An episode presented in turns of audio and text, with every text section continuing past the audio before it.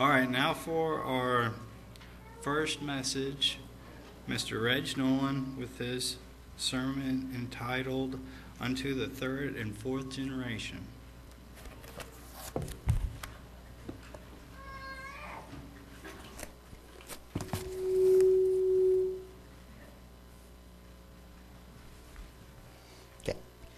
Most of you know I have been teaching at least part time since 1976, just under 40 years.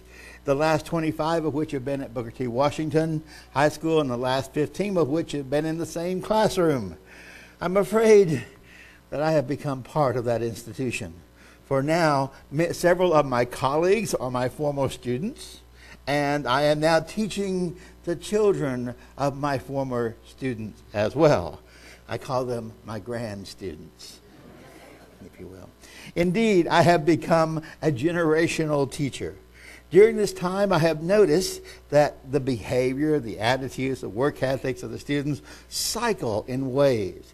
Some years I will have dream classes of students who are respectful, intellectually curious, ready and willing to learn, ready and willing to be taught. That's two different things and with good work habits and ethics, so they are a joy to teach, and I look forward to each day with them. In other years, students seem to have been handpicked by Lucifer himself to torment me.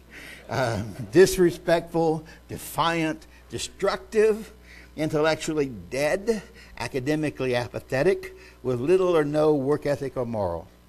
What scares me even more is the Booker T. Washington population is supposed to be the top tier of the Tulsa students. So it scares me to think about what's going on in the other uh, districts or within the school or the other schools within the district. Uh, it then occurred that such typical behavior is much like the behavior of the people of ancient Israel when God pronounced a blessing or a cursing upon the people, proportional to how well they kept his law, the blessing or the curse did not only apply to that person or to his generation, but remained in effect until the third and fourth generation. Why is that? Did God just want to extend the duration of the thrashing, or was the extension the natural consequence of learning?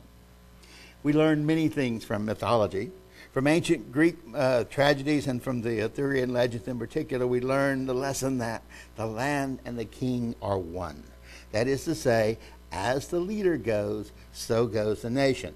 For the masses are too often like sheep that will follow their leaders without questioning them where they lead them, even if it's off the edge of a cliff. It is the duty of every member of the flock to question the wisdom of a leader if he departs from the way that God has shown him and rebuke him if he does so, first privately, then in the presence of two witnesses, then publicly if the need still exists. Princes, prophets, and priests can have great influence over the people. Hence, God holds leaders and teachers to a higher standard of ethics, um, since their misconduct could lead others astray. However, this does not excuse the people from blindly following a leader. The excuse, everybody is doing it, holds no sway with God. In a sense, princes, prophets, and priests are like father figures. Tomorrow's uh, Father's Day, so this is somewhat uh, supporting that idea, but it's not directly related to fathers in particular. In the sense, these princes, the prophets, and the priests are like fathers' figures, though, for a nation, so that their misconduct brings the curses not just on that generation, but on generations to come. Consider God's warning stated in the second commandment when he's talking about the idols. In Exodus 20, verses 5 through 6. Okay, all right. Thou shalt not bow down thyself to them, nor serve them, for I, the Lord thy God, am a jealous God, visiting the iniquity of the fathers upon the children to the third and fourth generation of them that hate me, and showing mercy unto thousands of them that love me and keep my commandments. He repeats this warning in the presentation of the second set of the Ten Commandments over in Exodus 34, verses 5 to 9.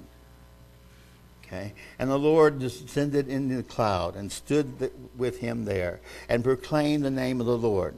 And the Lord passed by before him. This is Moses that we're talking about here. And proclaimed, The Lord thy God, merciful and gracious, long suffering and abundant in goodness and truth, keeping mercy for thousands, forgiving the iniquity and the transgression and sin. And. Um, that will by no means clear the guilty, visiting the iniquity of the fathers upon the children and upon the children's children unto the third and the fourth generation. And Moses made haste and bowed his head toward the earth and worshipped and said, and he said, If now I have found grace in thy sight, O Lord, let thy Lord, my, I pray thee, go among us. For it is a stiff necked people, and pardon our iniquity and our sin, and take us for thine inheritance. This persistence of a blessing or a cursing beyond the immediate recipient is not all that mysterious, really. It's really just a matter of education. As children, we learn from our parents and other grown ups in our lives, and we imitate them in language, mannerisms, facial expressions, behavior, and attitudes. I remember a few years back, I was uh, in certain found myself in a certain situation and felt on my face the expression that I had seen on my mother's face so many times before. I knew exactly where it came from what the source of it was, but it really surprised me that I had assimilated it because my mother and I didn't really all get, get along that well. So uh, it's rather interesting that I had assimilated that piece of um, her characteristics, her mannerism. Yes, children are like little recorders, and sometimes the playback is rather shocking. How, how, with a, we learn a great deal about ourselves just from watching our children.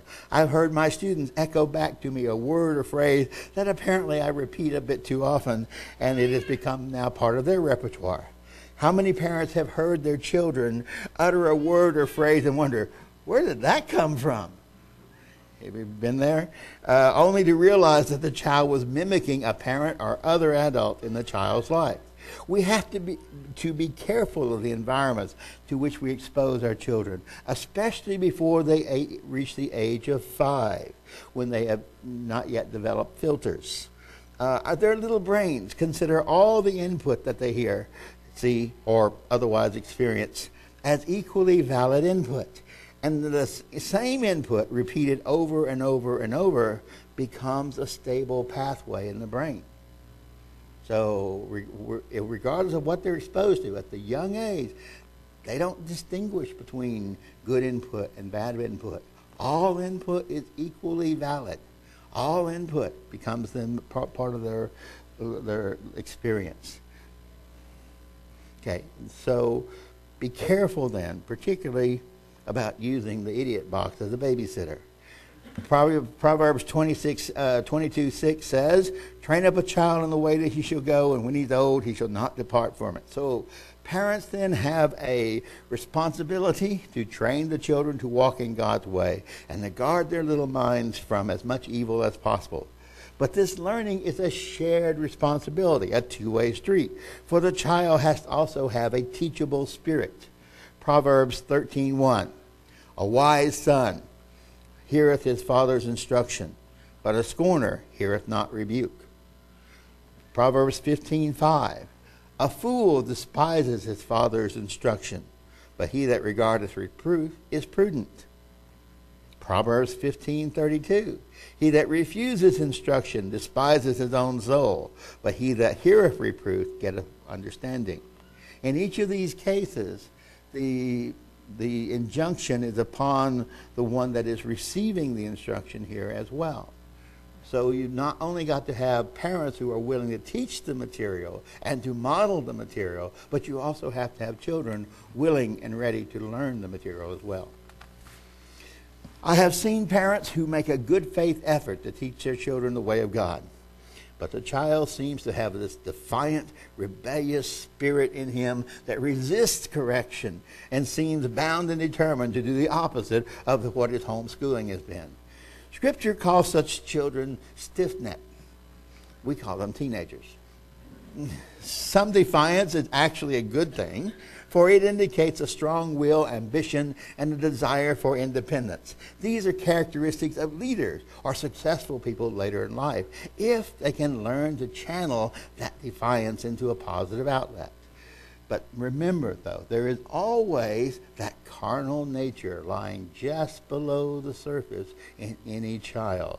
Romans 8 7 says, Because the carnal mind is enmity against God, for it is not subject to the law of God, neither indeed can it be. In fact, it's not subject to the law of God. It's not subject to the law of man. It's not subject to the law of parents. How many children are defiant simply for the sake of defiance in itself? So, let's now, we've got the, the layout uh, set before us. Let's imagine the ideal situation. Parents are rightly training their children in the ways of God. Children are willing to learn without becoming threatened or defensive. Then those children would, need, would then teach their children the ways of God, including the ju- injunction to train up a child in the way she should go, who in turn would then teach their children the same lessons. What will happen? It has a chain reaction effect. It has a cascade effect. The blessings of that family line could go on generation after generation after generation, so that, as Proverbs 17:6 tells us, children's children are the crown of old men, and the glory of children are their fathers. Okay, now let's imagine some less than ideal situation. The parents need not be overtly evil.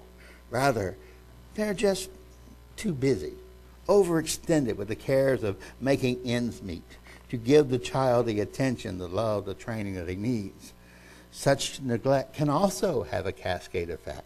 Perhaps the parents are using a tag team approach, handing over their children to someone else or to a child care institution while they work, make time for one another, or recuperate after too much closeness. When they do so, they surrender the programming of the child's mind to the will of that guardian, whoever it may be so that they had better be sure the guardian has the same values and beliefs that they do if they do not want to avoid any kind of cognitive dissonance in the child. Perhaps the child rules the household so that the parents are hesitant or afraid, given the perversion of the day's uh, child abuse laws, to correct the child, never realizing that failure to correct the child may do him much greater harm in the long run than would come from a temporarily sore behind. I know that I got my butt thrashed more than a few times, uh, on, on, and I was no worse for the wear today.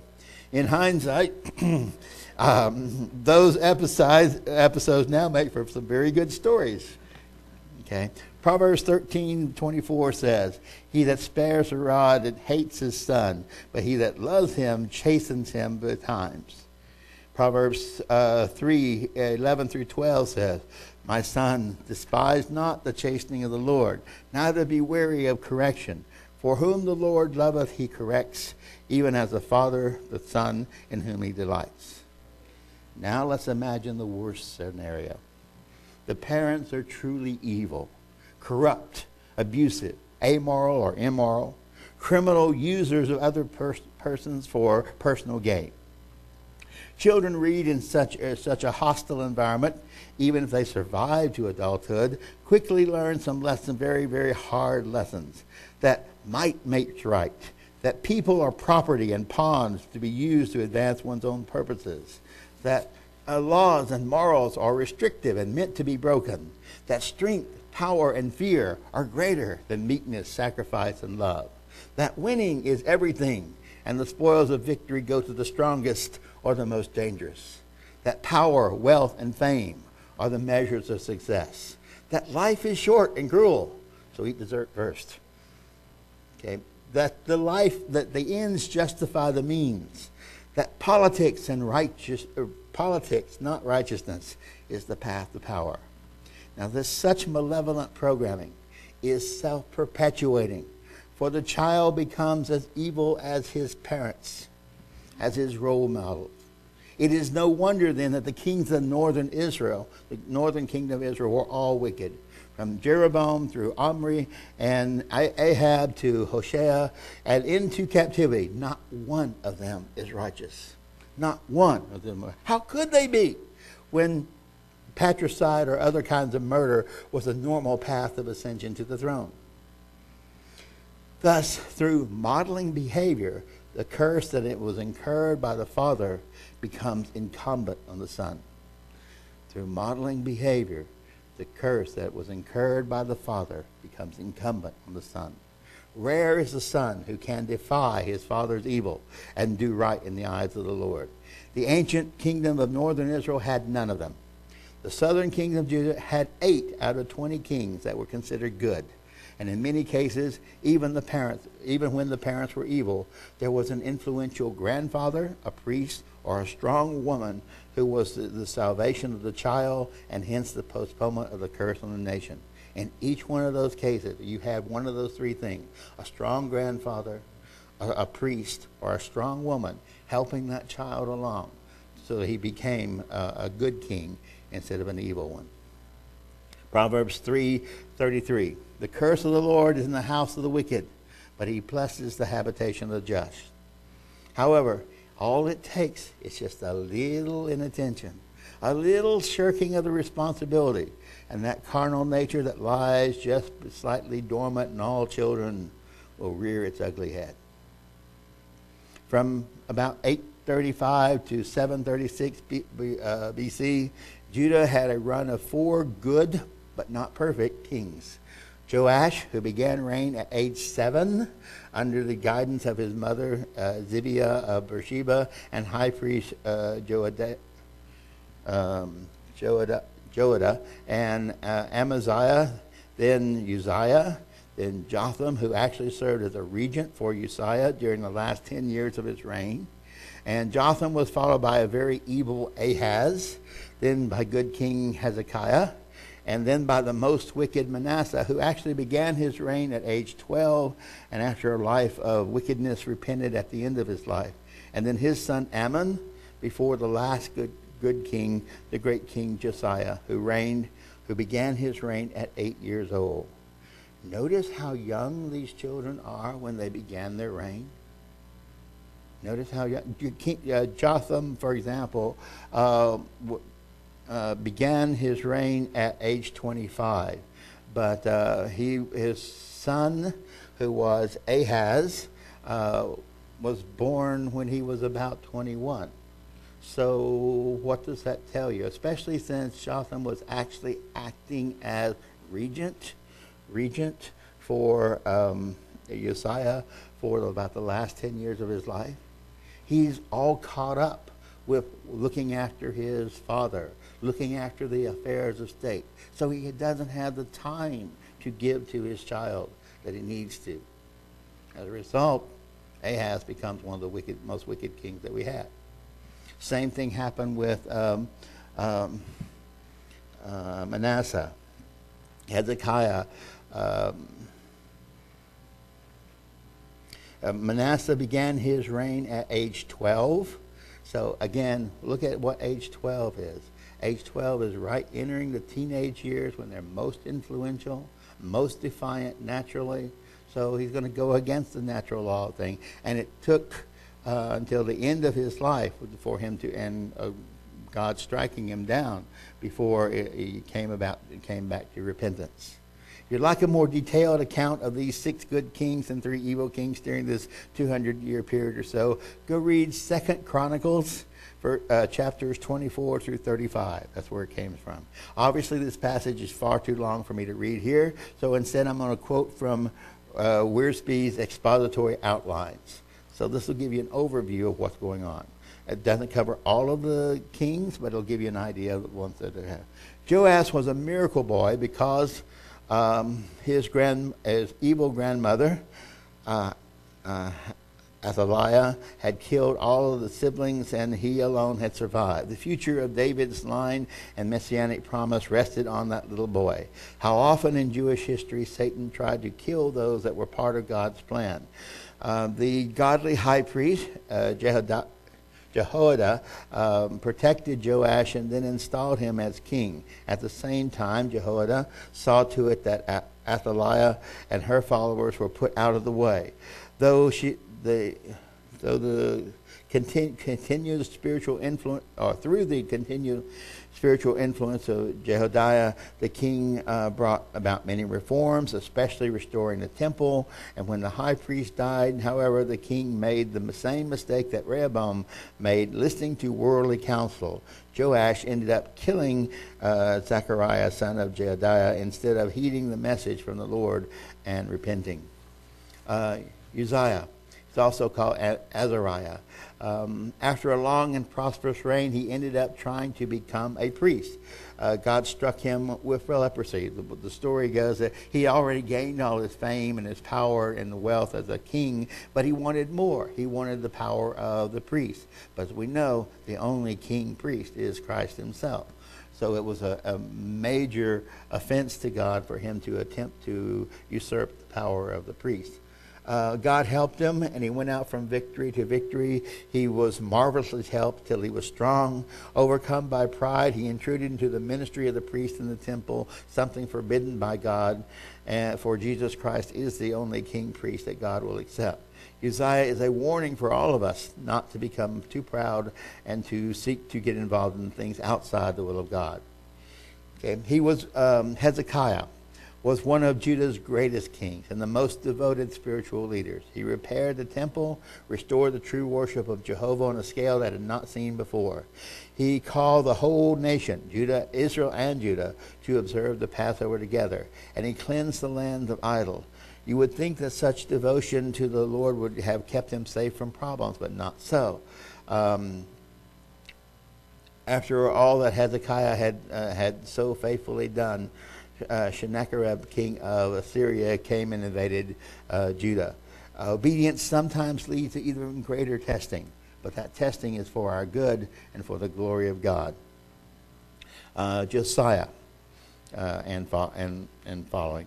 All right, Manasseh followed great King uh, Hezekiah and led the nation into abominable sin. He rebuilt everything evil that his father had destroyed, destroyed the good things that his father had restored. However, in the later years, and those those bad things included the building of the of uh, idols, the building of uh, high places for for people to worship as well.